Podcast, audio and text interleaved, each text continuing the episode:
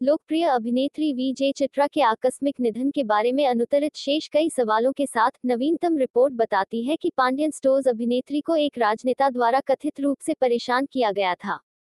India Glitz की report में आरोप लगाया गया है कि एक राजनेता ने अभिनेत्री को परेशान किया था और यहाँ तक कई फ़ोन कॉल किए, जिससे वह नए साल 2021 के जश्न के दौरान उनके साथ समय बिताने के लिए मजबूर हो सके।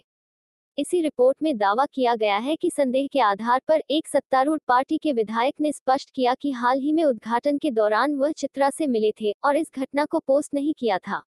यह भी आरोप लगाया कि एक मंत्री ने भी उसी होटल का दौरा किया था, जहाँ चित्रा ठहरे थे। हालाँकि उन्होंने यह भी कहा कि इस अफवाह को पूरी तरह से निराधार बताते हुए बकवास किया है।